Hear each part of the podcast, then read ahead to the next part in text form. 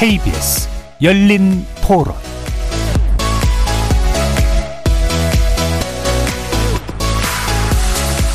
안녕하십니까. KBS 열린토론 정준희입니다.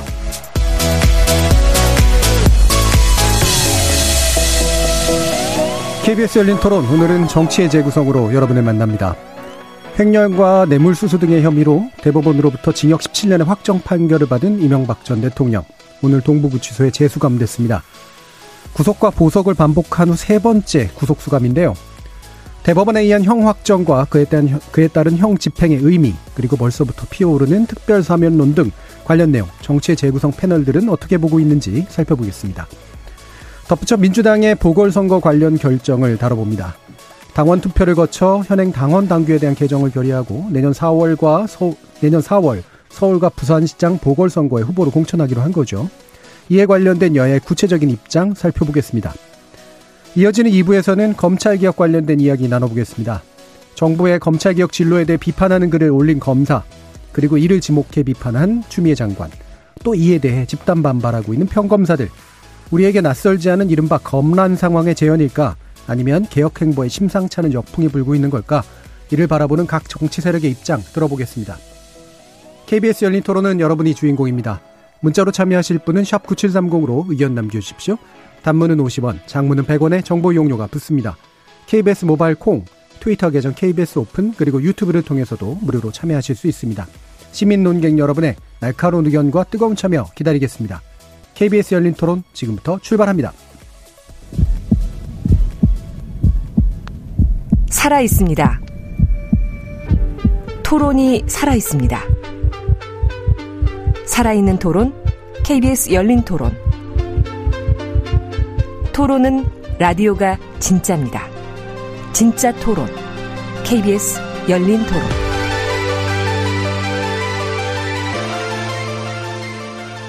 정치를 보는 색다른 시선, 정치의 재구성 함께해 주실 네 분의 논객 소개하겠습니다.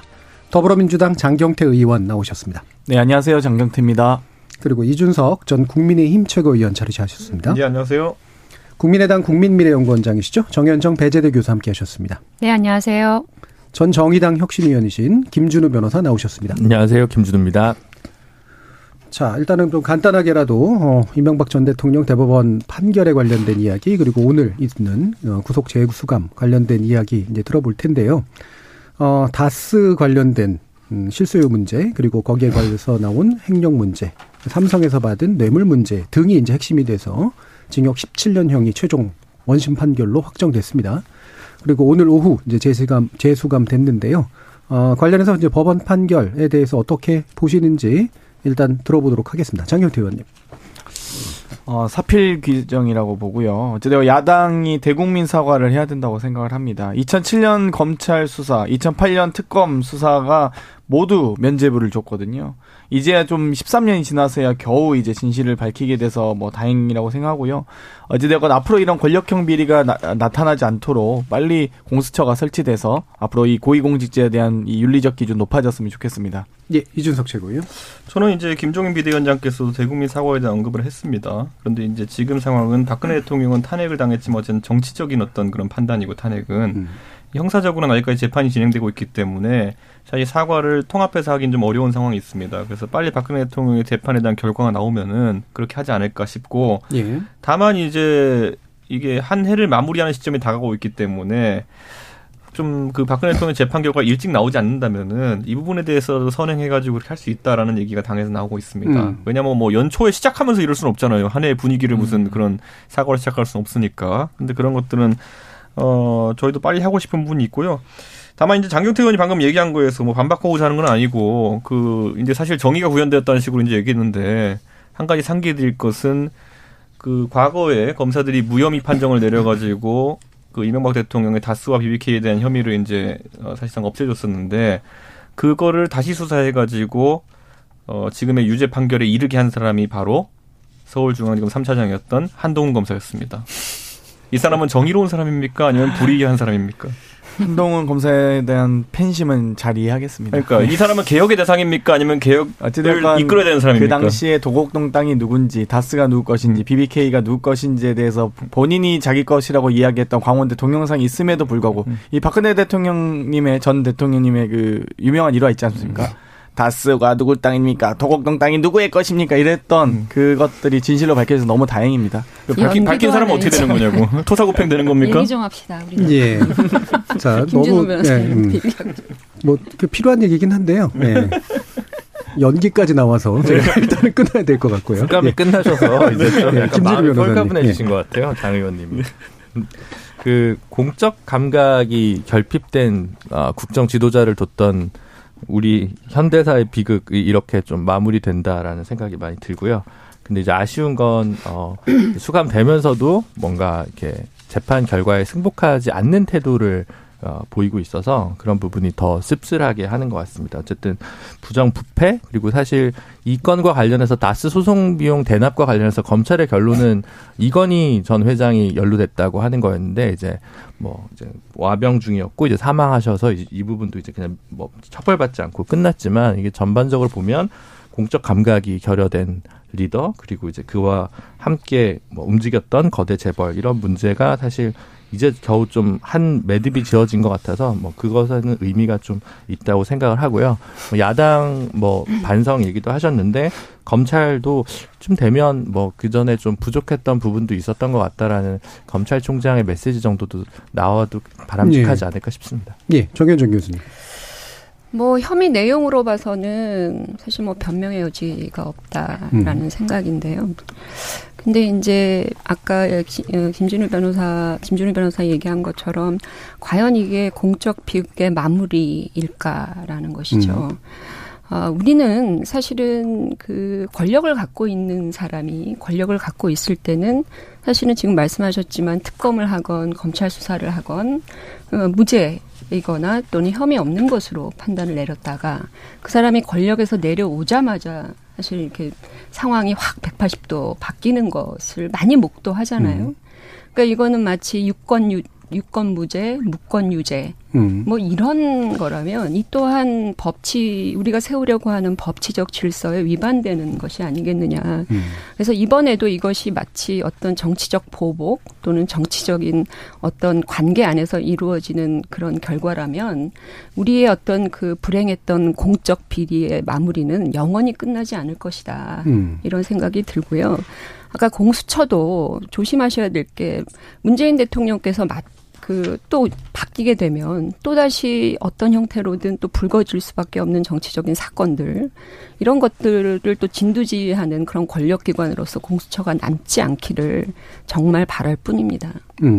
자, 그러면 이제 네 분 의견 드렸는데 다시 이제 거꾸로 돌면서 지금 방금 정연정 교수님께서 이제 권력형 비리는 결국 권력이 지속되는 단 생산된다. 그리고 그거를 유죄로 판결하는 건 권력이 없었을 때, 권력이 사라질 때 반복되는 일이다라고 이제 말씀을 주셨는데, 지금 이제 이명박 전 대통령 판결이 바로 거기에 정확히 해당하는 사안이라고 이제 판단을 하시는 건가요?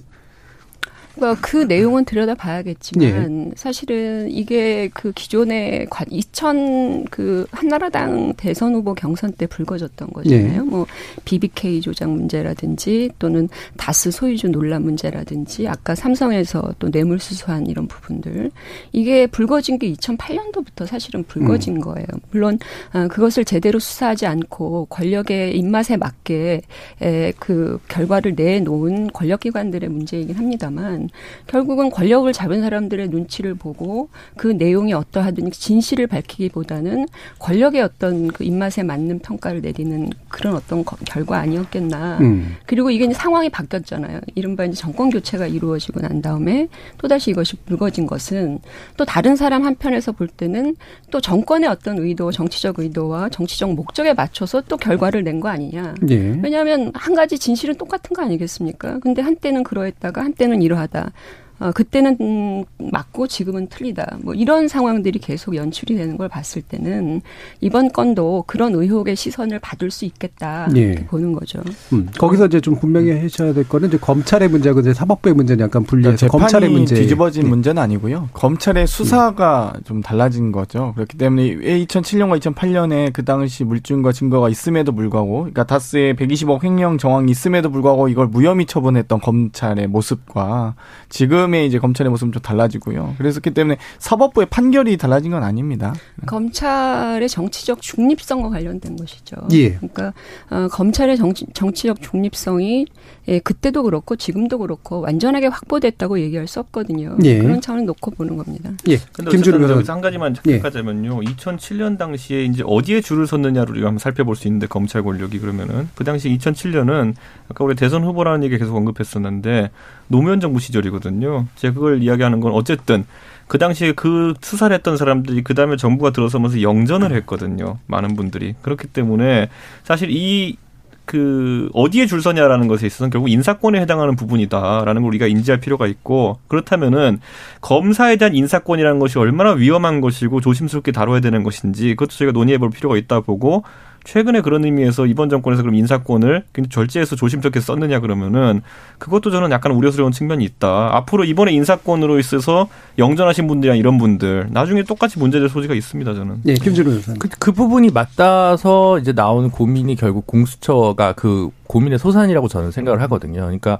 사실 공수처라는 게 제가 볼 때는 중수부랑 별 다를 건 없어요. 기본적으로 중수부인데 누가 임명하냐. 중수부장의 검사장인데 중수부장을 임명한 사람이 대통령이고 중수부장이 과연 권력의 정권 말기가 아니면 살아있는 권력의 칼날을 들이댈 수 있겠냐. 본인이 고검장도 돼야 되고 검찰총장도 돼야 되는데 그게 어려우니까 일정하게 임기를 보장하고 그 이후에 한동안 고위직에 갈 수 없도록 뭔가 이제 제어 장치를 법에 만들어 놓은 공수처가 결국 필연적으로 귀결된 거 아니겠는가 이런 예. 결론이 나올 수 있을 것 같습니다. 검찰 관련된 얘기는 뒤에 또 한 번 나오니까요. 거기서 또 한 번 다뤄보도록 하고요. 이 메시지에 대한 평가해 주실 분 두 분만 듣겠습니다. 이명박 전 대통령 구속할 수 있어도 진실을 가질 수 없다라고 하고 수영생활 잘하고 오겠다라고 얘기를 했습니다. 구속할 수 있어도 진실을 가질 수 없다. 이 부분에 대한 아마 메시지를 아까 김준우 변호사님도 잠깐 얘기해 주신 것 같은데 김준우 변호사님 말씀 들어볼까요? 저 그냥 그러니까 뭐 대단하신 것 같아요. 그 이런 그 자기 확신 네. 이런 게 되게 저는 사실 말이 막히거든요. 이렇게 얘기할 수 있구나. 근데 이 정도 돼야 뭔가 국가를 권력 수익 구조로 이제 리모델링해서 사용할 수 있구나라는 생각이 들면서도 참 그러니까 본인이 현실 감각이 좀 없는 거 아닌가라는 생각도 들고 저는 이제 무슨 생각으로 이런 얘기를 한지에 대해서 사실 감각이 좀 저는 이해가 좀 공감이 도저히 가지가 않고요. 예. 차라리 뭐 최순실 씨나 이런 분들이 억울하다고 하면 차라리 이해를 할 수도 있겠다 싶을 정도거든요. 저는 이 부분은 도저히 이해를 할 수가 없고 그냥 그렇게 생각하는 게 본인의 정신 건강에 더 좋은 방법이겠구나라는 생각밖에 들지 않습니다. 그러니까 대부분의 경우는 이제 대법 판결까지 나오면 사실 이제 그 사실관계 여부에 대한 다툼은 잘 안 하는데 재심까지 이제 이야기하는 그 감각이어서 물론 가끔 이제 또 뭐 과거의 어떤 사건에 대해서 이제 대법원 판결까지 난 사건에서 뭐 재심에 대한 얘기가 나오기도 합니다만 그럼 그 정도까지의 어떤 자신감이나 바탕이 있을까라는 궁금증이 들어서 이제 드린 질문인데요. 또 다른 분 아무래도 제 생각에는 네. 이제 이 검찰 단계에서의 조사를 결국 세 번 한 거거든요. 네. 처음에 검찰하고 그 다음에 거기서 무혐의 나오고 특검하고 BBK 특검하고 그 다음에 이번에 또 소위 말하는 아까 한동훈 검사 조한테 한 번 더 당하고 이래가지고 세 번 검찰 조사를 당했다는 것에 대해서 사실 이명박 대통령 측에서는 뭐 우리가 외견상 보는 것과 다르게 굉장히 억울하다는 생각을 하고 있는 것 네. 같아요. 그런데 그거는 뭐 검찰 조사라는 거 저는 이제 일사부재리 원칙이 정확히 적용되는 건 아니지만 검찰 조사에 대해서는 그런 관점에서 이명박 대통령이 본인을 대상으로 한 표적 수사였다라고 이제 이야기하는 정도의 생각을 받아들이면 되고 저는 사실관계에 있어가지고는 그때도 이미 드러났었는데 그 당시에 판단을 다르게 했던 거거든요 검찰이. 그러니까 그게 바뀐 게 굉장히 이해가 가지 않는다는 식으로 이제 이명박 대통령이 얘기한 것이고 저는 그런데 뭐 이런 부분은 뭐 이명박 대통령은 당연히 억울한 입장을 본인이 밝힐 수 있는 것이고.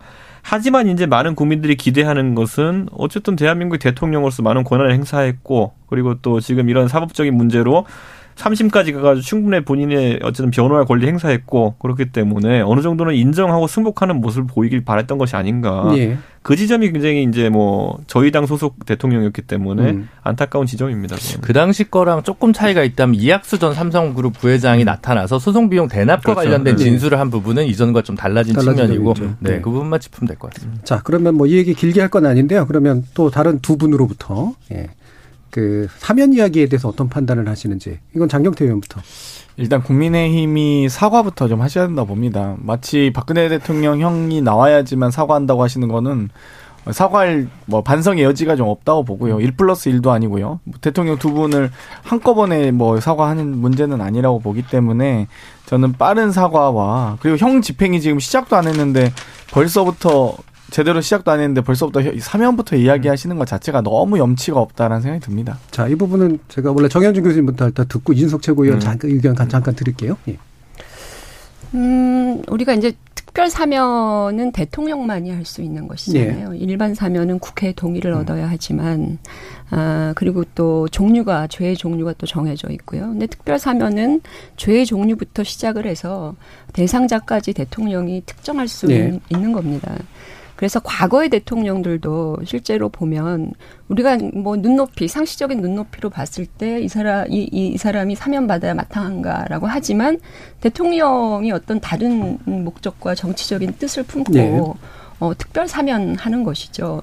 그래서 지금 그 전직 대통령, 뭐 박근혜 대통령 아직 형이 확정되지 않았지만 이명박 대통령은 형이 확정되어 있고 그 다음에 이분이 지금 고령이시잖아요. 70대이고 형을 다 살면 거의 90대. 이고 그래서 형을 다 채울 수 있을지 없을지도 확실하지 않은 그런 상황이라고 한다면 이명박 대통령이 어떤 특별 사면의 조건을 갖추고 있는 건 맞아요. 문재인 대통령이 어떤 정치적인 뜻을 가지고 충분히 할 수 있는 것이죠. 과거에 김영삼 대통령도 전두환 노태우 대통령을 물론 김대중 당선인의 어떤 요청에 의해서 이루어졌지만 그러면 대통령이 특별 사면을 하는 이유는 뭐냐 하면 실제로 그 사람의 어떤 죄질의 문제를 떠나서 국민 통합 등등 해서 국가 공동체의 어떤 통합적인 운영을 위해서 또는 정치적인 어떤 목적을 위해서 예. 해야 된다면 할 수 있는 거거든요. 그래서 문재인 대통령도 이 문제로부터는 자유롭지 못할 것이다. 그러나 또 다른 한편에서 보면 특별 사면이 여당과 대통령의 정치적인 어떤 수단으로 활용될 네. 수 있는 가능성도 있어요. 예컨대 우리가 내년 보궐선거도 있고요. 네. 그리고 대통령 선거도 있지 않습니까? 그렇다면 혹여라도 문재인 대통령이 이제까지는 특별 사면 카드를 크게 쓰지 않았는데 만약에 이명박 대통령을 특별 사면 대상으로 하는 카드를 쓴다는 것은 선거를 위한 어떤 목적을 가지고 네. 할 수도 있는 것이기 때문에 야당의 입장에서는 그것을 상당히 경계해야 한다. 네. 네. 그래서 이에 대해서 그렇게 사면해달라고 요구할 필요는 없다라는 생각이고요. 제발 그 정치적인 목적, 선거적 목적으로 쓰지 않기를 바라고 그런 특별 사면은 반대합니다. 예. 뒤에 거, 그러니까 둘 다 사실은 정치적 목적이죠. 근데 하나는 이제 말 그대로 좀 대의가 있는 정치적 목적이냐, 아니면 이제 사의에 관련된, 좀 더 작은 이익에 관련된 정치적 목적이냐라는 걸 텐데요. 이준석 전 최고위원. 저는 정치인에게 보통 두 가지 생명을 이야기하죠. 그러니까 결국 정치 생명이라는 형태의 명예라는 것을 이야기하기도 하고 그다음에 실질적인 생물학적 생명을 얘기하게 할 텐데 정치인들이 보통 이런 어떤 잘못이나 이런 게 드러나면은 두 가지 다 지키기는 어려운 경우가 있습니다. 저는 지금 이명박 대통령이나 아니면은 또 박근혜 대통령 그리고 과거의 전두환 대통령 이런 분들 같은 경우에는 사실 이런 사법적 절차를 끝까지 가져가고 그다음에 본인의 어떤 죄가 이제 확정되는 순간 정치적 생명은 앞으로 끝나는 것이거든요. 저는 이제 그런 측면에서 그런 길들을 선택했다 이렇게 보고 있는 것이고 여기 사면이라는 이제 기본적인 요건이 발동되려 그러면은 과거에 노태우 전두환 사면 때와 같이 그 당사자인 사람이 사면했을 때는 그래도 반발이 적습니다. 김대중 대통령께서 민주화 지도자로서 그들을 사면할 권한이 있다고 국민 다수가 인정했기 때문에 그때 반발이 적었던 것이고 지금 시점에 과연 문재인 대통령께서 그 이명박 대통령의 사면을 독단으로 결정할 권한이 있겠느냐라고 했을 때 정치적 부담이 상당할 겁니다. 그거는. 예. 그렇기 때문에 저는 이번 쉽지 않다 이렇게 보고 있고 다만 앞으로 이명박 대통령이 수감 생활을 하는 과정 중에서 아까 말했듯이 인도적 차원에서라든지 아니면 뭐 전체적으로 국민 화합 차원에서라든지 아까 정 교수님이 처음에 얘기했던 어떤 정치적 목표라든지 이런 것들이 생긴다면은 당연히 이건 먼저 고려할 수 있을 거고 그건 먼저 하지만 국민들 입에서 먼저 얘기가 나와야 될 겁니다. 예. 예, 저 정도 살았으면 됐다 이런 얘기. 알겠습니다. 자 그러면 이제 본격적인 또 다른 주제 더불어민주당의 최근 결정에 관련된 건데요. 일단 이제 전당원 투표를 결정했고 이거는 예상 가능한 결과였는데 86.6%가 이제 찬성 의견이 나와서 결과적으로 이제 사과와 함께 그다음에 공천 결정으로 이제 가게 되는 그런 수순을 밟고 있습니다. 이 부분에 대해서는 오히려 장경태 의원님 의견은 좀 나중에 듣고요. 네. 들을 것도 없어요. 다 들어보시고 네. 이제 사과만 하고 가요. 사과만. 예. 그 어떤 그 의견들을 가지고 계신지를 좀 들어볼 텐데 일단은 김준우 변호사님의 의견을 좀 들어볼게요. 일단 정의당도 강하게 이제 비판을 했기 때문이죠. 네, 예. 굉장히 강하게 했더라고요. 예. 근데 예측 가능해서 저는 뭐랄까 화도 안 나요. 예, 오히려 13.4%의 민주당 당원들이 반대 의견을 낸 것에 오히려 주목하고 싶다라는 예. 생각이 들고요.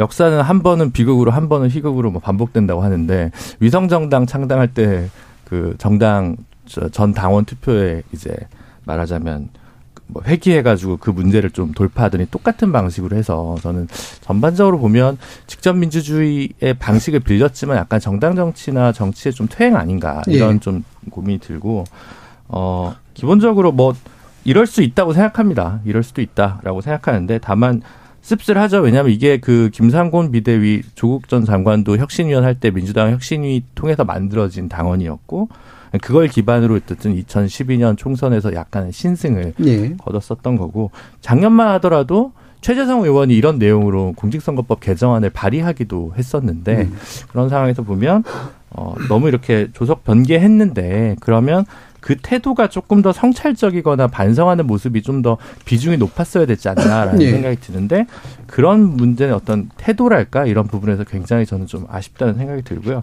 사실 이 당원 자체를 어긴 거는 이번 2020년 그 재보궐 선거 때 총선과 함께 이루어진 재보궐 선거에서 천안시장 선거에서 사실은 그때 민주당 천안시장이 법 위반으로 이제 보궐선거가 이루어졌을 때도 무공천 논란이 있었는데 공천을 강행했다가 국민의힘 후보가 당선되는 일이 있긴 했었거든요. 그래서 사실 아주 새로운 일은 아닌데 예. 그래도 계속 이런 식으로 그러면 약속을 바꾸고 할 건가 좀 정치는 말의 힘이고 말의 그 중화함이 되게 중요한데 민주당이 계속 이렇게 나가는 건 좀 곤란하지 않을까. 라는 생각을 가슴 아프게 하고 있습니다. 예.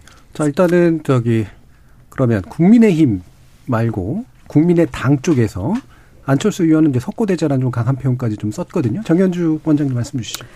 그 안철수 대표 오늘 그 최고위에서 후보 낼 거면 두 가지 이 조건을 만족시켜라 이런 주문까지 했습니다. 첫째는 아까 말한 그 석고대자라고 하는 것은 지도부가 국민들한테 약속을 지키지 못한 것에 대해서 사죄해라라는 것이고요. 두 번째는 이번에 선거 보궐선거에도 국비가 들어가는 거 아니겠습니까? 선거비 예. 보조비가 들어가는데 그 보조비를 다 민주당에서 더불어민주당에서 다 충당해라. 국민 세금 쓰지 마라 그러면 그 선거에 예.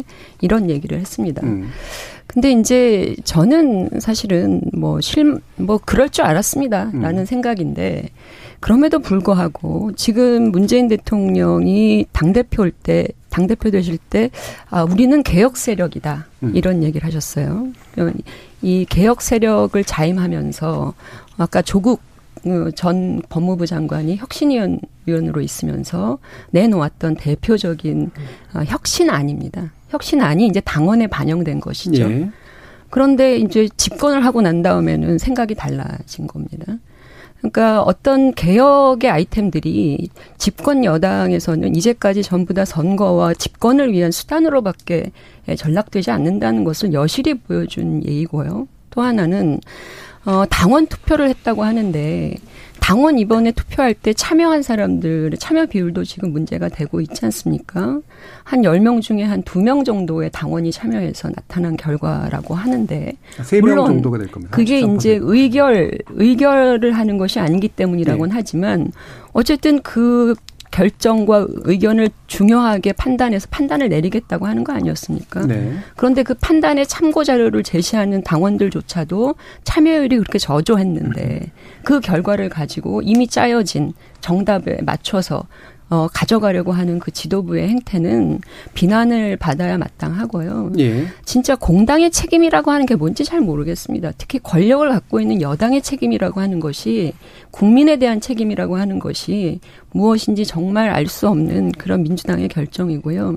어쨌든 국민들이 이번 보궐선거에서 이런 점을 감안해서 민주당이 후보를 낸다고 하더라도 충분히 평가하고 국민들의 어떤 단죄를 받아야 되는 것이 아니냐, 예, 이런 생각을 합니다. 자, 뭐 그 두 가지 조건에 대해서는 이따가 이제 다 그 장경태 의원께서 얘기를 해줄 거라고 생각하는데, 한 가지 좀 여쭙고 싶은 게 석고대전은 이해가 가는데요. 선거비용 보전해라라고 하는 건 제가 볼 때는 제도상으로나 뭐로 보나 이렇게 정치적 수사 이상의 의미를 갖기는 되게 어려울 것 같은데, 굳이 쓴 이유는 뭐라고 생각하세요? 그러니까 선거 비용 보존이라고 하는 것은 실제로 그렇죠. 그러니까 현실적으로는 말씀하신 대로 이게 국고에서 나오는 것인데, 그런데 민주당이 지금 하고 있는 것은 어쨌든 보궐선거 유발을 했다라고 하는 거는, 네, 추가적 안 써도 될 추가적인 국고를 사실은 유발한 것이잖아요.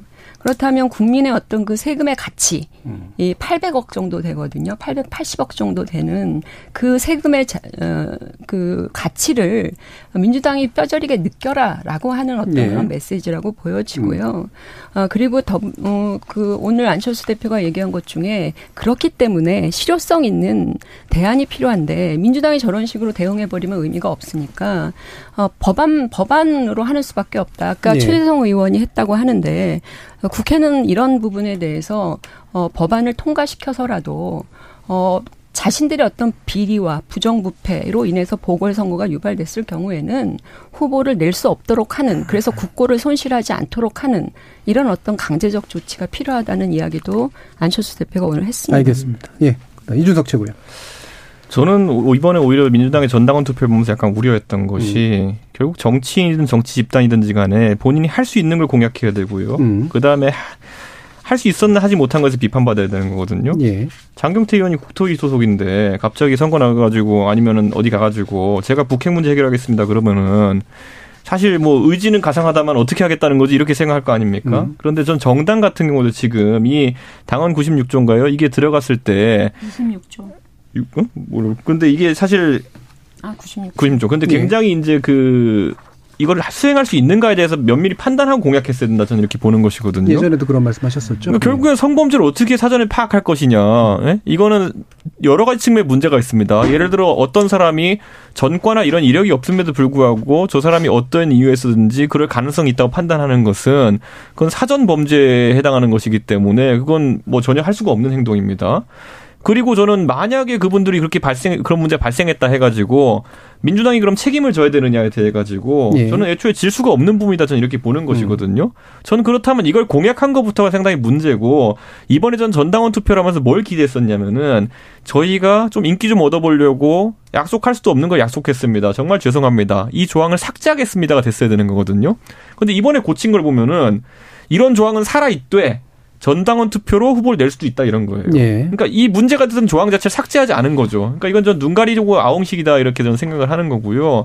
저는 오히려 민주당이 진정성이 있다면은 이런 부분을 뭐 아까 말했던 예방의 측면에는 이렇게 바라볼 것이 아니라, 정말 아까 뭐 안철수 대표가 얘기했던 것처럼 그럼 금전적 부담을 정당이 지는 쪽으로 하자라든지 이런 것들은 공직선거법상으로 입법과제로 이제 올려버리는 것이 어땠나. 예. 본인들 당원에서 삭제하고. 근데 이런 것들에 대한 진지한 고려가 없이 갔기 때문에 당장 무슨 문제가 생기냐면요, 제가 그 당원 개정안 읽어보니까 이 투표가 끝이 아니에요.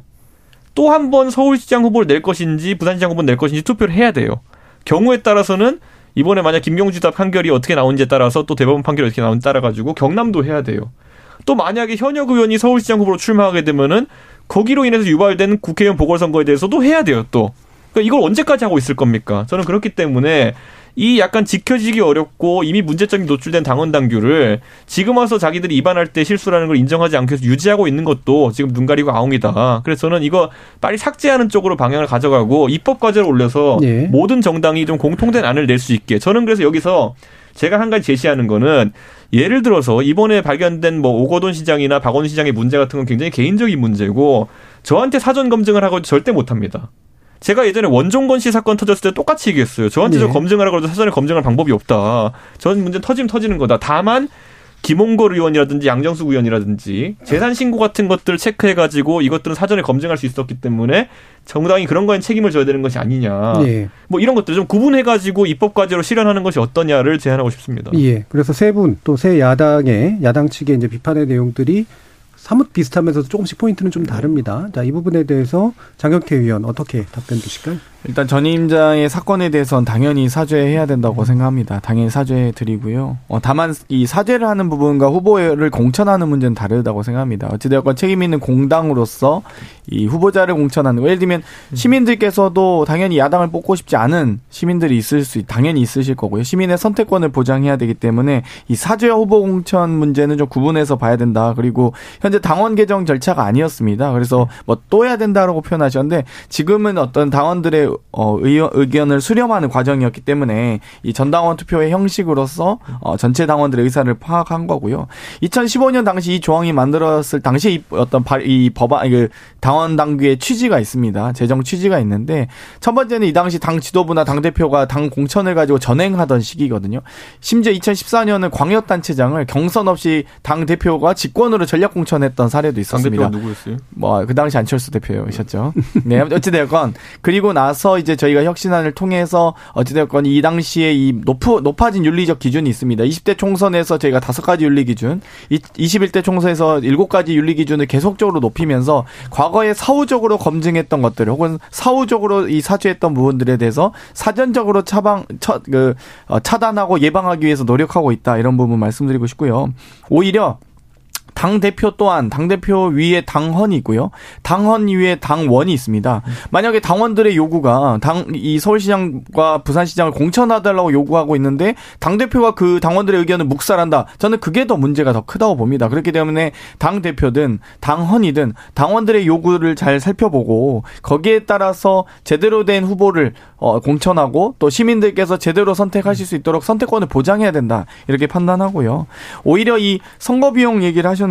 오히려 그러면 이 2011년 당시 오세훈 서울시장이라든지 2017년 박근혜 대통령 탄핵으로 인한 선거 비용을 다 대실 겁니까? 그렇지 않고요. 오히려 진정성 있는 오히려 제안을 하실 거면 전 법으로 제정해야 된다고 봅니다.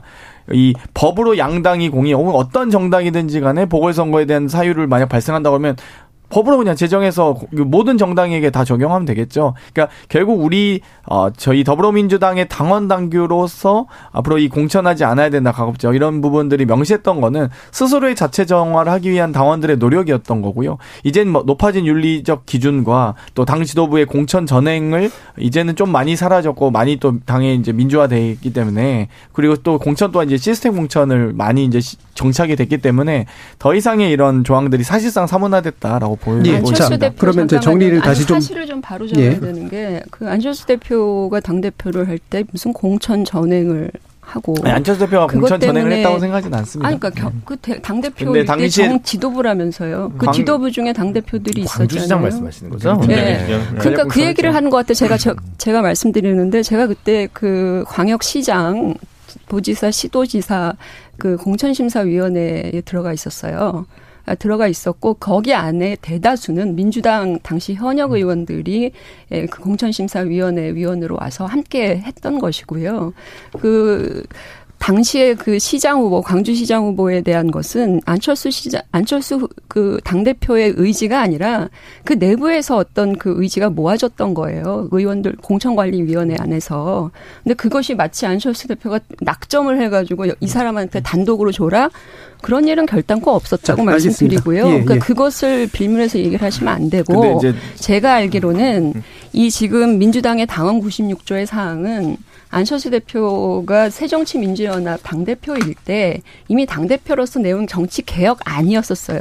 이것을 그냥 그 용도 폐기해놓고 있다가 나중에 이제 갑자기 그 조국 그 혁신위원회에서 이걸 받아들인 거거든요. 자, 이제 제가 볼 때는 네. 준비가 없어가지고 아무런 아까 이준석 최고가 얘기한 것처럼 아무런 판단 없이 갔다가 이게 혁신 아닌 줄 알고 끼워 넣었던 거예요. 자, 그래서 이런 문제가 발생한 거죠. 알겠습니다. 그 사실관계에 대해서 간단한 체크들은 필요하긴 한데 자꾸 이렇게 되면 조국 정장관이 또 들어가고 저는 사실 왜 들어가는지 잘 모르겠거든요. 그러니까 지금의 본질과는 큰 상관이 없는 것 같고요. 방금 안철수 전 대표에 관련된 부분도 혹시라도 오해가 있으면 약간의 교정 정도로 좀 했으면 좋겠습니다. 예. 저는 장 의원 방금 전에 제안한 거에서 이제 돈에 대한 부분은 제가 왜 언급했는지 짤막하게 추가하자면은 사실 지금 이미 우리 공직선거법에서 만약에 후보자가 당선되었고 선거비 보전을 받았는데 나중에 선거법 때문에 문제가 생기면은 그러니까 선거법에 의한 문제일 경우에는 그래서 이제 의원직이나 이런 걸 상실했을 때는 다시 반환하도록 되어 있잖아요. 그 부분은.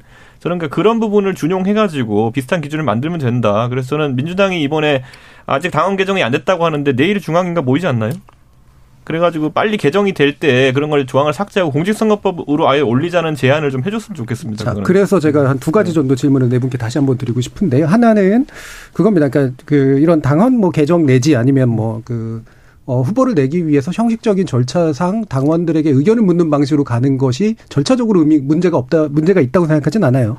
근데 다만 그게 이제 다른 분들이 얘기하는 것처럼 애초에 세웠던 이제 약속을 이제 바꿔야 되는 상황들에 대한 설득의 구조로서 충분했는가라고 하는 질문이 한 가지고요. 두 번째로는 정치 개혁이 있어서 결국은 출발된 문제인데 이런 보궐선거 비용 문제부터 해서 이제 예를 들면 문제를 일으킨 사람은 당에서는 후보자를 내지 않는다 이런 것들이 취지로는 충분히 이해가 가나 현실적으로 필요한 정치 개혁의 어떤 가능성 또는 제도적 개혁 이런 측면에서 충분한가라는 그런 또 질문도 좀 있어서 이 두 가지 중에 원하시는 부분들을 가지고 말씀을 좀 들어보도록 하겠습니다. 일단 장경태 의원부터 좀 들을까요? 일단 사실 참 이 좋은 후보를 검증하고 공천하는 것이 일단 다 가장 중요하다고 보고요. 그게 참 어렵기도 합니다.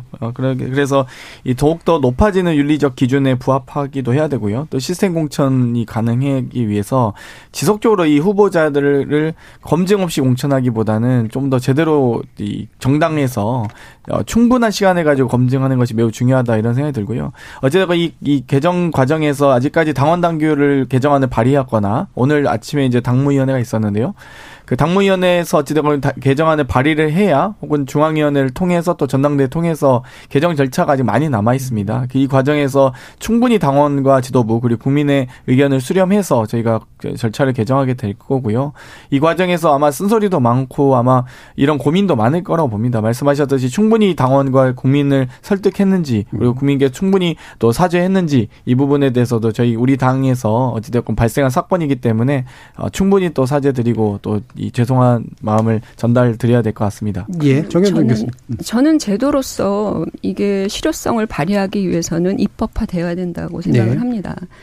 그 이유는 뭐냐면 우리나라 정당들이 단순히 그 당원들의 당비로만 운영되는 그런 정당이라면 사실은 강제할 수 있는 그런 장치가 없을 거예요. 그러나 우리나라 정당들은 국고보조를 받아서 정당의 운영을 하고 선거를 치릅니다. 그 얘기는 일정하게 공적인 기능이라고 하는 부분 그리고 세금을 낭비하지 않는 것에 대한 부담 이런 것들을 져야 된다는 것이거든요. 예를 들어서 국가에서 국고보조금을 받는다고 하면 거기에 맞는 어떤 기준과 원칙과 또 잘못했을 때의 어떤 그 처벌 이런 부분들을 다 감수해야 되는 것이거든요. 그러나 우리나라 정당들은 그렇게 비용은 받고 있지만 행위나 책임의 영역에서는 자유롭고 있다라고 하는 이 모순이거든요. 네. 그렇다면 최소한의 어떤 그 억압적인 장치 내지는 제한적인 장치를 법으로 두는 게 마땅하다. 그리고 정당들이 만약에 이런 제도가 싫으면 국고보조를 받지 말아야 됩니다. 실제적으로. 그래서 국고보조가 나간다라고 하는 것은 일정한 제도적 강제를 수용해야 될 책임을 지고 있는 것이다 라고 하는 점에서 저는 이 두 가지 모든 장치가 어찌됐건 법으로 또는 입법화되어야 한다고 생각합니다. 예, 이준석 최고위원 들어볼게요. 저는 좀 힘들 것 같아요. 예, 손배가 압류 같은 것 같아요. 왜 그 파업했다고 너무 해서 완전히 이제 다 망가뜨리는 그러니까. 굉장히 좀 그럼 다 정당 해산하고 새 정당 만들 것 같거든요. 그러니까 어떤 방식으로든 그건 피해가는 방법들 꼼수와 묘수가 판칠 것 같아서 별로 동의가 안 되고 다만 그냥 다들 이제 세금 걱정과 국비 걱정을 하시니까 의회는 좀 성격이 다르지만 단체장 같은 경우에 이번에 대선처럼 보궐을 하는 게 아니라 그냥 새로운 4년 임기로 하는 방식? 이게 또 괜찮지 않을까라는 생각을 좀 할 때가 있고. 선거 주기를 바꿔야 되잖아요. 그렇죠. 네, 근데 그거는 뭐 감수할 수 있는 거 아닌가. 1년짜리 선거를 위해서 돈을 너무 많이 쓰는 거 아닌가 예컨대. 아니, 그래서 그런 생각이 좀 있어서 의회는 좀 성격이 다른데 단체장 같은 경우는 그런 정도의 고민도 해볼 필요 있지 않나. 예. 사실 김준우 변호사 언급한 것처럼 이제 이 사안에 있어가지고 재보궐선거를 유발하지 않고 또 행정 공백이 없도록 차점자 승계제도를 하자는 것도 있어요. 네. 이제 차점자 승계제도 같은 경우에는 예를 들어 어디 시장 나왔던 분, 2등했던 분이 이미 어디 가가지고 딴 데서 이제 국회의원 하고 있을 수도 있고 이런 문제가 있긴 하지만은 저는 차점자 승계의 원칙이라는 것도 거론해볼 만하다. 왜냐하면 행정 공백이라는 게 지금 서울이랑 부산이라는 대규모 광역자치단체 지금 이번에 그리고 또 불미스러운 일로 민주당에서 이재명 지사가 재판을 받다가 이제 클리어 됐지만은 김경수 지사도 재판 중이고 광역자치단체 4곳에서 이런 문제가 있었습니다. 이번 임기의 그 광역자치단체장들은. 그렇기 때문에 이런 경우에 지금은 뭐 행정 공백이 발생하면은 부시장이 이제 사실 이 직무를 대행하게 되어 있는데 아무래도 이제 거대 도시를 책임지기에는 부시장의 권위라는 것이라든지 그분이 득표한 것도 아니지 않습니까? 그런 게 부족하기 때문에 행정 공백을 없애는 방법으로 차점 승계도 가능하다. 전 이렇게 보고 뭐 법적으로 검토해봐야 되지 않나 싶습니다. 알겠습니다. 예, 정치개혁 그 관련된 논의는 이후에 또 기회가 되면 좀 더 구체적인 제도적인 안들로 한 번 더 말씀을 나눠보도록 하겠습니다. 자, 그러면 이제 청취자들 의견 또 들어볼 시간인데요. 정의진 문자캐스터 불러보겠습니다. 네, 지금까지 청취자 여러분이 보내주신 문자들 소개합니다. K78765165님, 국민의힘은 과거 새누리와 결별을 못하면 끝입니다. 1022님, 국민의힘은 대통령 후보 내지 말아야 하는 거 아닙니까? 민주당이 서울시장 후보 내는 걸로 뭐라 할 처지가 아닌 듯합니다. 유튜브 청취자 전수연님, 국민에게 사과도 안 하고 자기 죄를 인정도 안 하는 범죄자를 왜 사면시켜줘야 하나요? 3930님, 다음 정권에서는 현 정부의 인사들이 얼마나 처벌을 받을까 궁금합니다. 현 정부의 법대로 한다면 말이죠. K79808073님, 이명박 전 대통령 사면 절대 안 됩니다.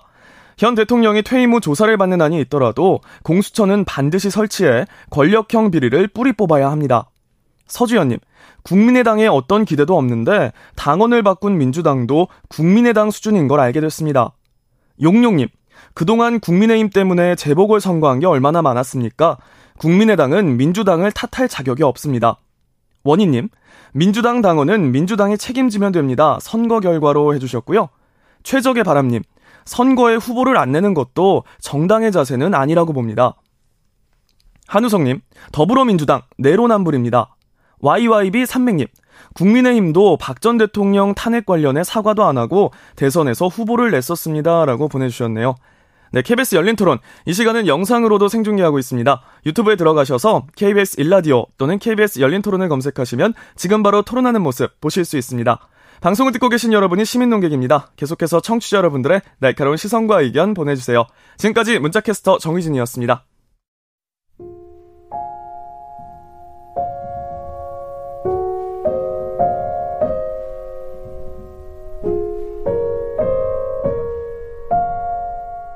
잠시 숨을 고르시고 생각의 결을 정리하세요.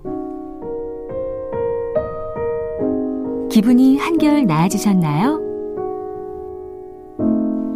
자, 다시 토론합시다.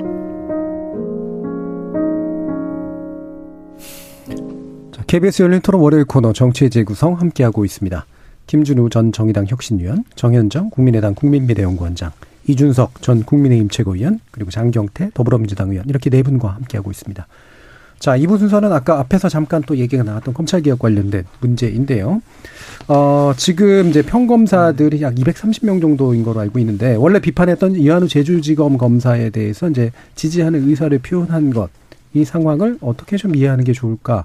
뭐, 나름대로 또 다 다른 의견들이 있으시겠습니다만, 일단 김준우 변호사님 의견 한번 들어볼게요. 이게 거슬러 올라가면, 문재인 정부 들어서 이제 검찰 개혁이 국정 의제 뭐 사실 세 손가락 안에 드는 국정 주요 의제였잖아요. 그래서 여러 가지가 있었는데 평검사들 사이에서는 사실 다양한 형태의 불만이 많았습니다. 근데 이제 뭐냐면 하나는 선배들이 잘못한 거를 왜 우리가 뒤집었어야 되냐 이런 억하심정도 있었고, 그다음에 이제 검경 수사권 조정 관련해서는 우리들은 경찰들을 충분히 신뢰할 수 없다. 이제 이런 입장이었고요.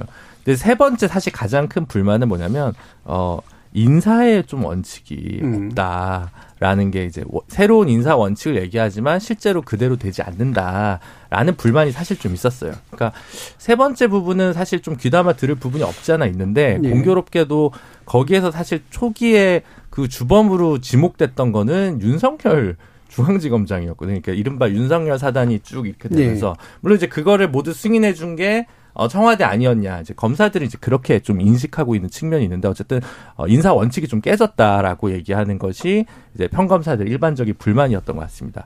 그런데 이제 검사들이 어쨌든 그런 상황에서 뭔가 이제 이환우 검사가 이제 글을 썼지 않습니까? 근데 그런 건 있겠죠. 이제 선택적으로 뭔가 검찰 조직 자체를 건드리는 부분에 있어서 뭔가 부끄러운 얘기가 나올 때는 침묵하다가 이런 만에서만 좀 많이 이렇게 뭔가 나쁘게 얘기하면 좀 약간 떼쓰기랄까 좀 약간 예. 칭찬만 받고 싶어하고 뭔가 자기들이 항상 정의롭다고 이제 생각하고 이런 취지에서 보면 사실 약간 선택적 분노나 선택적 의사표현이라고 보여지는 측면이 있어요. 그래서 예. 사실 근데 이제 제가 설명 앞에 드린 이유는 제가 관찰하기로는 일반 검사들의 정설은 이 정도 수준인 것 같고 그들은 뭐 심지어 평검사들 중에서 크게 출세와 무관한 분들은 공수처, 그러니까 소위 이제 큰 특수범죄와 관련된 부분이 자기가 특수통도 아니고 그냥 자꾸 이런 거 선택적으로 수사해서 검찰이 욕먹으니까 차라리 공수처가 생겨서 내가 있는 조직은 욕을 안 먹었으면 좋겠다는 생각을 가진 분들도 꽤 있거든요. 그러니까 그런 그 맥락에서 이런 게 터져 나왔다는 것 같은데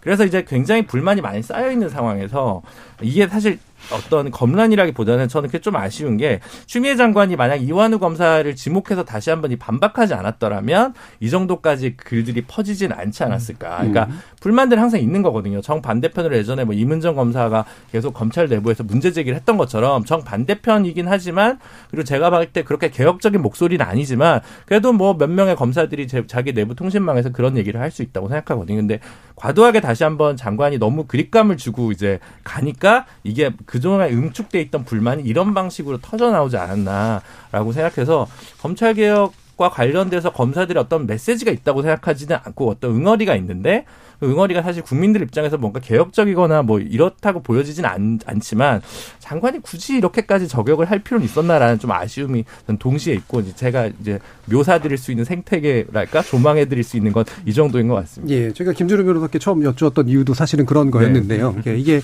특정 입장에 따라서 어떤 입장이 옳다 그르다를 얘기하는 것도 중요하지만 말씀처럼 그 심리를 좀 읽어주는 거, 그다음에 나름의 그 뭐 합당하다고 생각되는 어떤 배경 또는 거기에 대해서 제기할 수 있는 또 다른 어떤 문제 제기 이런 것들을 지금 다 골고루 말씀을 좀 해주셨어요. 특히나 인사권 관련해서 그다음에 추 장관의 어떤 대응 이게 이제 좀 핵심적으로는 이들을 움직이게 한 동력이 아니었나라는 그런 말씀이셨는데 이준석 전 최고께서는 어떻게 생각하시나요? 저는 그러니까 이게 예를 들어 내부 통신망이잖아요. 네. 우리가 이 검찰 이프로스라는 이 통신망 자체를 하도 이제 언론 보도에 많이 인용되다 보니까 무슨 외부망인 것처럼 저희가 착각하고 있는데 네. 사실 자기들끼리 대자보 쓰고 있는 겁니다. 그렇죠. 그런데 네. 그 대자보 쓰고 있는 판에서 예를 들어 이완우 검사가 했던 얘기에 대해 가지고 다른 대자보가 붙어서 반박할 수도 있는 거고요. 네. 그런 상황이 오가는 것은 뭐 그들 안에서 당연히 용인될 수 있는 문화겠지만은 갑자기 총장님이 나타나가지고 학생 지목해가지고 이런 거 쓰지 마라 뭐 이런다든지 너 제대로 모르고 있다 이렇게 나타나기 시작하면 판이 흐려지는 거거든요. 저는 추미애 장관이 지금 개입하지 않아야 될 지점을 건드렸고 그 부분을 이제 오늘 유인태 수석도 이제 지적을 했는데 사실 추미애 장관이 SNS를 통해가지고 특히 SNS는 가벼운 매체입니다. 예. 예, 저희가 이제 추미애 장관 하면 상징하는 것이 지휘권이거든요. 예, 역사상 몇 번 발동되지 않은 엄중한 지휘권이라는 권한을 한쪽에 휘두르면서 한쪽에서는 한없이 가벼운 SNS로 이렇게 사람을 때리고 다니는 것에 대해 가지고 저는 굉장히 좀 이질감을 느끼고 법무부 장관이 이렇게 세세하게 하나하나 나서지 않는 것이 좋아 보이고 검찰개혁이 무엇인지를 검사들도 설득하지 못한다면 검찰개혁의 길은 요원하다. 전 이렇게 보고 예전에 이제 조국 전 장관이 어떤 강연에서 이제 그 검사들이 반발하면 다 이제 사실상 뭐 해임해도 된다, 아니면 물러나게 된다, 로스쿨 학생들도 있으니까 뭐 채우면 된다, 뭐 이런 취지로 여권 인사들이 발언한 영상들이 이제 돌거든요. 예. 근데 이런 것들이 만약 검찰을 진짜 다 자르고 이제 새로 갈 것이 아니라 그러면은 검찰들을 어쨌든 검찰개혁 방향으로 이끌고자 하는 사람들의 어떤 자세로는 옳지 않다. 그래서 저는 추 장관이 그런 어떤 의지를 보이지 않기 때문에 검사들은 이제 생존의 문제를 받아들인 것이 아니냐. 그러면 조직적인 저항이 있을 수밖에 없다. 이런 식으로 따지면요. 좀 민주당에서 과거에 했던 주장과 참 생경함을 느끼는 것이 예를 들어 불법 파업을 하면은 다 잘라버려라. 뭐 이런 것과 다를 게 뭡니까? 뭐 불법 파업이라는 불법적 요소가 있으면은 이들의 주장을 들을 필요 없고 다 잘라버려라. 우리 가는 방향대로 간다. 이거 기업가들이 하는 건데 지금 검사들에 대해서 똑같은 잣대로 이제 똑같은 태도로 간다고 하는 것은 전 약간은 좀 맞지 않는 행동 아닌가 싶습니다. 네, 그러면 이제 뭐 문제적인 충분히 이해가 가는데 김준우 변호사님 한 가지만 확인해 주시죠. 이게 내부망의 이야기들을 겉으로 바깥으로 드러나게 한 거는 추 장관의 SNS 때문입니까? 아니면 다른 어떤 그 경로가 있었습니까? 제가 체크를 원래 못했는데. 언론입니다. 언론일걸요. 이번 사건들 이제 보도를 하고 그 외에도 많은 이제 댓글 같은 것도 보도를 하고 했는데 결국에는 추 장관이 이 사안에 대해 가지고는 이거 아까 말했던 건 데자보의 장이니까 데자보도 뭐 학교 학내 문화지만은 볼 수는 있습니다. 가가지고 인용할 수도 있고. 근데 여기 총장님이 끼어들기 시작하면은 장관이. 완전 다른 겁니다 분위기가. 장관이. 그래서 결국은 사태를 키운 건 추 장관의 반응이었다 이제 이런 얘기신데. 저도 그 부분은 좀 동의하는 거죠. 그러니까 이프로스라고 하는 이 검사 내부 통신망 혹은 법관 내부 통신망이 이 어떤 잘 안 글이 안 올라오다 그런 이제 뭔가 핍진성 있고 폭발력 있는 글이 올라오면 어느 기자한테 그 제보가 항상 가고 그렇죠. 이제 그게 이제 계속 커지는 거고 이제 그걸 알면서 쓰는 것도 일도 있고 이렇게 있다고 생각하거든요. 근데 다시 한번 말씀드리지만 사실은 그러면 이제 평검사들이 얘기하거나 검사들의 어떤 그러니까 맥락 있는 불만. 근데 그게 이유 있는 불만인지 아닌지 좀 이렇게 헷갈리게 하는 지점들이 있거든요. 근데 그러면은 뭐냐면 그분들이 얘기하는 검찰 개혁의 방향이 뭔지는 사실 도드라진 적이 없고 그냥 이것은 아니지 않냐 정도의 산발적인 문제제기 이상 이하도 아니어서 사실 이게 집단적으로 그런데 이것까지 굳이 장관이 이제 저격해야 되냐 이른바라고 하는 것에 대한 반발이 더 크다고 저는 보거든요. 그래서 이 정도까지 커질 문제가 아니었는데라는 생각이 좀 들어서 제가 몇 번 가끔씩 그런 얘기 하는데 추미애 장관님은 좀 그런 면에서 좀 러프하신 측면이 좀 있는 것 같다라는 아쉬움이 있습니다. 장경태 의원. 검찰의 특권의식이 매우 심각하다고 느꼈습니다. 스스로의 기득권을 보호하는 목소리를 내다보면 국민의 지지를 얻지 못할 거라 보는데요. 어찌되었건 경찰청장이 행안부 장관의 지휘를 받지 않는다든지 육군 참모총장이 국방부 장관의 지휘를 받지 않는다면 그건 반란이죠. 근데 검찰만 유독 이렇게 법무부 장관의 민주적 통제에 대해서 거부한다든지 이번에 추미애 장관께서도 그 이환우 검사에 대한 기사를 게시하셨는데요. 2017년 인천지검 강력부 검사가 검사 동료 검사의 약점을 가려주기 위해서 피해자 구속했다는 의혹이 있었는데 이 부분에 대해서 이환우 검사가 스스로 자기를 겨냥했다고 생각하면 뭐 억울하다 이렇게 표현하시면 될 것 같아요. 근데 그럼에도 불구하고 이런 것들을 하지 않았다는 점, 검찰개혁이 정말 필요하다라고 많은 국민들이 공감하고 계신데 자꾸 이 검찰개혁을 저해하거나 지금 추미애 장관이 어찌되어 검찰개혁 과정에서 잘못한 게 뭐가 있습니까 사실. 계속 그거 없으니까 검찰에서 오히려 아들 그 휴가 가지고 뭐 엄청나게 하다가 국방부에서 아무 문제 없다고 하니까 또 쏙 들어가죠. 그러니까 스스로 지금 공수처 추진 설치되는 것 자체를 지금 거부하고자 하는 그런 노력들, 방해하고자 하는 노력들, 그리고 전 조국 장관이나 또 추미애 장관 같은 이 법무부 장관을 상대로 싸우는 것들. 예를 들면 우리나라에 장군이 400명 정도 있는데요. 그중에 10%인 만약 40명이 이렇게 대응한다고 생각해 보십시오. 정말 엄청난 사건이죠. 그 장군은 군 장군이죠. 네. 말씀하시는 거죠? 예. 정연정. 장경태 의원 만약에 추미애 장관이 그런 사고방식을 가지고 지금 윤석열 검찰총장에 대한 수사지휘권 이것을 제한하고 뭐 인사권을 하고 이렇다면 상당히 큰 문제라고 생각을 해요. 오늘날에 사실은 개혁 리더십의 마인드가 어떠해야 되냐 우리가 이런 얘기를 하잖아요. 그러니까 기관장이면서 자기 지도하에 있는 관리하에 있는 그 조직과 기관을 개혁하고 싶다. 이게 이제 핵심적인 문제일 거예요. 그랬을 때 보통 개혁 리더십은 어떻게든 그 내부에서 올라오는 여러 가지 불만의 목소리를 듣고 또 그것을 어떤 방식 소통을 해서 조정하려고 노력하는 이런 그 프로세스들을 밟아가면서 개혁을 끌고 나가고 이런 방식으로 가는 거거든요. 그런데 지금 추미애 장관은 개혁이 마치 그 검사들을 단죄하는 내지는 반항하거나 자신 불만을 얘기하는 사람들을 억누르는 그런 수단으로 자꾸 돌아오는 거예요. 제가 알기로는 지금 검찰이 어찌됐건 이 정부에 들어와서 검찰개혁을 한다고 했을 때 뭐 이프로스나 이런 데에서 막 반대 의견을 내고 이러지 않았어요.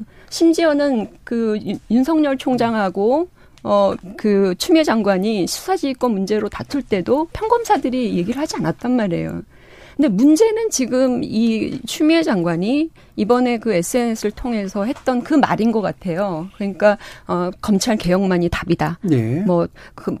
그 중요한 말들 있잖아요. 약간의 협박적인 어떤 의미를 가질 수 있는, 그러니까 그런 걸 보면서 검찰들 입장에서는 아니 도대체 이 정부가 하려고 하는 검찰개혁은 무엇인가라고 하는 거죠. 재갈을 물리는 게 검찰개혁인가? 그리고 인사권을 마음대로 활용하는 게 그게 검찰개혁인가? 라는 것이죠. 예. 그 이프로스에 의도하지 않았지만 그 한 평검사가 남긴 글이 있어요. 그러니까 결국은 인사 뭔가 문제 제기를 하면 그 사람 좌천시키고 이제는 좌천 다 시켜가지고 이른바 개혁 대상도 없다 이런 얘기를 할 정도로 이 추미애 장관의 어떤 인사 스타일이라든지 또는 감찰권의 남용 뭐 이런 부분들에 대한 내부 불만들이 이번에 그 추미애 장관의 SNS 이후에 저는 확 불거졌다고 생각을 하거든요. 네. 그런 의미에서 보면 아주 적절하지 못한 대응을 해서 오히려 확전을 하고 있다. 예, 그러면 요거 한 번씩도 좀 짚어주셨으면 좋겠는데, 제가 볼 때는 이건 짐작이긴 합니다. 왜냐하면 제가 다 들여다본 게 아니기 때문에, 그러니까 사안이 단순화돼서 생기는 문제들도 좀 있는 것 같아요. 아까 이제 김준우 변호사님이 이제 말씀 주셨던 것처럼 반발의 이유는 또 뭐 여러 가지로 이제 짐작할 수 있는 부분이 있는데, 일단은 이제 시초가 됐던 비판, 이한우 검사의 비판이 전직 명제를 사용했단 말이에요. 현재 정부가 군제당군의 검찰이 근본부터 잘못됐다. 자, 거기에 대해서 이제 반비판이 수장관으로부터 나왔고, 그러니까 평검사들이 이제 집단 반발을 하는 게, 그러면 이현우 검사에 대한 모든 어떤 그 주장을 다 동의하는 식으로 밝히고 있는 거냐. 근데 아까 이제 김준우 변호사님 말씀을 들어보면 그런지 아닌지에 대해서는 좀 또 안으로 구체적으로 들여다봐 볼 필요가 있는 건데, 이게 또 언론에서 표현되기로는 그래서 이제 모든 평검사들이, 또는 모든이 아니라 의사표현한 검사들이 이한우 검사에 대한 어떤 전면적인 동의로 되면서 전선이 그렇게 그어지고 있는 상태로 이해를 해야 되는 것이냐. 그러다 보니까 아까 지적하는 것처럼 그럼 검찰에서 벌였던 다른 어떤 개혁을 요청하게 만들었던 다른 어떤 사안들에 대해서는 왜 선별적으로 반응을 안 했던 거냐라는 게 이제 당연히 나올 수밖에 없게 되는 거잖아요. 네. 네. 그러니까 그게 어떻게 보면 법원과 검찰의 어떤 차이인 것 같아요. 법원은 예를 들어 양승태 사법농단이 있으면 여기에 대해서 문제의식을 느끼는 여러 판사들의 의견이 좀 더 다양하게 나오고 세미나도 하고 뭐 이렇게 움직임이 있는 반면에, 검찰은 자조직의 부족함에 대해서는 뭔가 내부적으로 집단적인 소수라도 그런 움직임이 좀처럼 있진 않아요. 그러니까 외부에서 검찰의 권한을 건드릴 때만 예민하게 반응하고, 검찰 내부의 부끄러운 거에 대해서는 좀 자정의 목소리가 잘 보이지 않는, 그렇게 좀 약간 선택적이다 보니까 사실 검사들이 이렇게 나서는 부분에 대해서 사실 이렇게 좀 와닿지 않는. 그러니까 저는 뭐 다 잘했다고 생각하지 않거든요. 추미애 장관이든 그 전에 뭐 조국 장관 너무 짧았으니까 인사를 할 겨를이 없었고, 박상기 장관 때부터 해가지고 쭉 있던 인사에 있어서 다소 불편부당한 점들이 있었을 거라고 생각합니다. 근데 그게 이제 불만이 있을 점들. 네, 불만이 있는 건 있을 수 있다고 생각하는데, 근데 이제 이게 건드리다 보면 예를 들면. 검찰 개혁이 하나는 구조고 하나는 운영이라고 생각하거든요. 구조는 이제 입법의 문제일 거고, 운영도 약간 구조적인 게 있고 정말 이제 뭐 행정적인 부분이 있겠지만, 굳이 나중에 수사와 인사, 그러니까 수사가 엄정하냐, 그다음 수사 특수부나 뭐 이런 것들을 특별히 이제 만들지 않고 좀 공정하게 하느냐, 그다음 그 특수 로얄 그 로얄로드를 가는 특수부 검사들이 쭉 영전하는 그 로얄로드를 만들지 않느냐, 예를 들면 이런 거거든요. 근데 이제 결과적으로는 적폐수사의 범위가 정권 초기에 너무 넓었기 때문에 결국은 각 지검에 있던 사람들이 서울중앙지검으로 파견이 나고 그 사람 다시 승진하는, 그러니까 똑같은 방식이 반복됐었거든요. 그렇기 때문에 원래 애초에 내세웠던 인사 원칙이 그대로 실현되거나 관철되기 어려웠던 주객관적인 조건이 있었습니다. 근데 그런 것들이 있다 보니까 검사들 사이에서 좀 불만이 쌓였던 것 같은데, 거슬러서 계속 얘기를 해보면, 제가 뭐 친분이 있는 검사들이나 친검 인사들 얘기를 보면 결국은 사실은 검경수사권 조정 공수처까지 다 불만인 거예요. 네. 근데 이제 그거는 얘기를 못하니까 이제 인사와 관련돼서 주로 이제 얘기를 하는 정도인 것 같고, 그래서 저는 구조적인 문제, 입법의 문제에서는 큰 틀에서 어느 정도 협의가 됐고 절충이 된 수준에서 패스트트랙에서 통과가 됐기 때문에 이건 이제 이거를 잘 운영해볼 문제인 거고, 그 말고 이제 수사나 뭐 인사와 관련해서 다소 좀 약간 불민하거나 부족했던 부분이 있다. 이제 그런 부분들을 좀 앞으로 개선해 나가면 되는데 그에 관한 로드맵이 보이지 않고 예. 그냥 뭔가 좀 너무 즉흥적인 것 같다라는 느낌. 왜냐하면 자꾸 사표를 쓰니까 그러다 보니까 인사가 좀 안정이 안 돼 있는 측면이 분명히 있어서 그 부분이 검찰개혁을 운영 측면에서 끌어가는 데 있어서 숙제라고 저도 생각을 합니다. 네. 자, 그러면 다른 분들께도 이제 요거 받아가지고 이제 질문을 드릴게요. 그럼 평검사들의 현재 반발의 목소리에서 어느 점을 합리적으로 좀 받아들이는 게 좋을지와 그런 평검사들의 행동에 대해서 예를 들면 국민청원이나 이런 데처럼 또 강하게 비판하고 있는 여론의 일부에 대해서 또 어느 정도의 어떤 참작을 하는 것이 옳을지 그 부분에 대해서 의견을 좀 들어볼게요. 이준석 저는 측은. 기본적으로 좌표 찍기 하지 않아야 된다. 네. 저는 이번에 아까 김준우 변호사도 언급했지만 그 검사들이 화난 것은 어쨌든 대화를 하고 또 반대 의견을 개진하자고 나선 상황 속에서 좌표 찍기를 해가지고 이 사안에서 구체적인 이해가 없는 그런 어떤 대중이 몰려와가지고 청원을 하게 만들었다는 거거든요.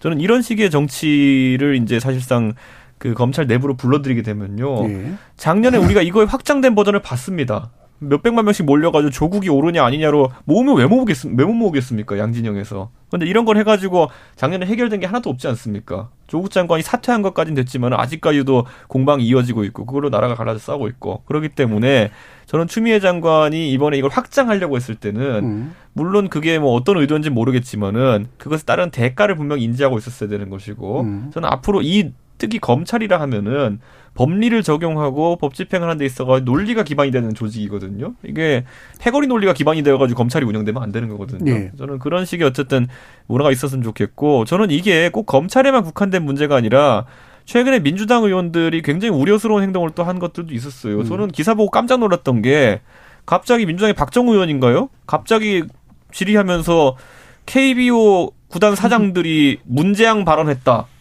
어디서 했나 봤더니 회의 자리도 아니고 밥 먹는 자리에서 그 했다를 누가 제보인지 모르겠지만 그걸 바탕으로 해가지고 국민청원이 올라와서 KBO 총재 해임해라 이런 거 지금 하고 있어요. 네. 아니 저는 문재인 대통령 싫어하는 사람이 KBO 총재하면 안 됩니까?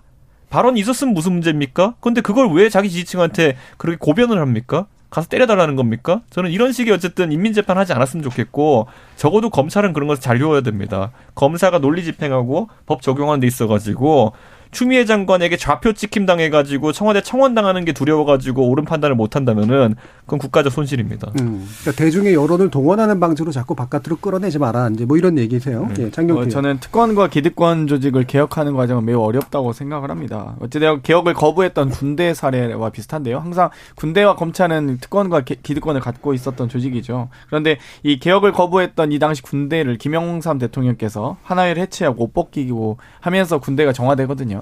그렇게 해서 자체적으로 알아서 정화해주면 좋을 텐데 그렇게 되진 않는 게 많은 역사적 사례인 것 같습니다.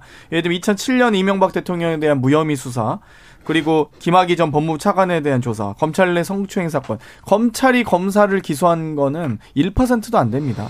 다 제 식구 감싸기고요. 거기에 대해서의 그 검사님들께서 스스로의 자성의 목소리 반성의 목소리 아무도 내지 않고 있지 않습니까? 과거에 검찰 출신 법무부 장관이라든지 민정수석이 비공식적으로 하면 마치 대선배의 지도 편달인 것 마냥 성역화하고 스스로 자부심을 느끼고 이런 검찰의 문화 바뀌어야 됩니다.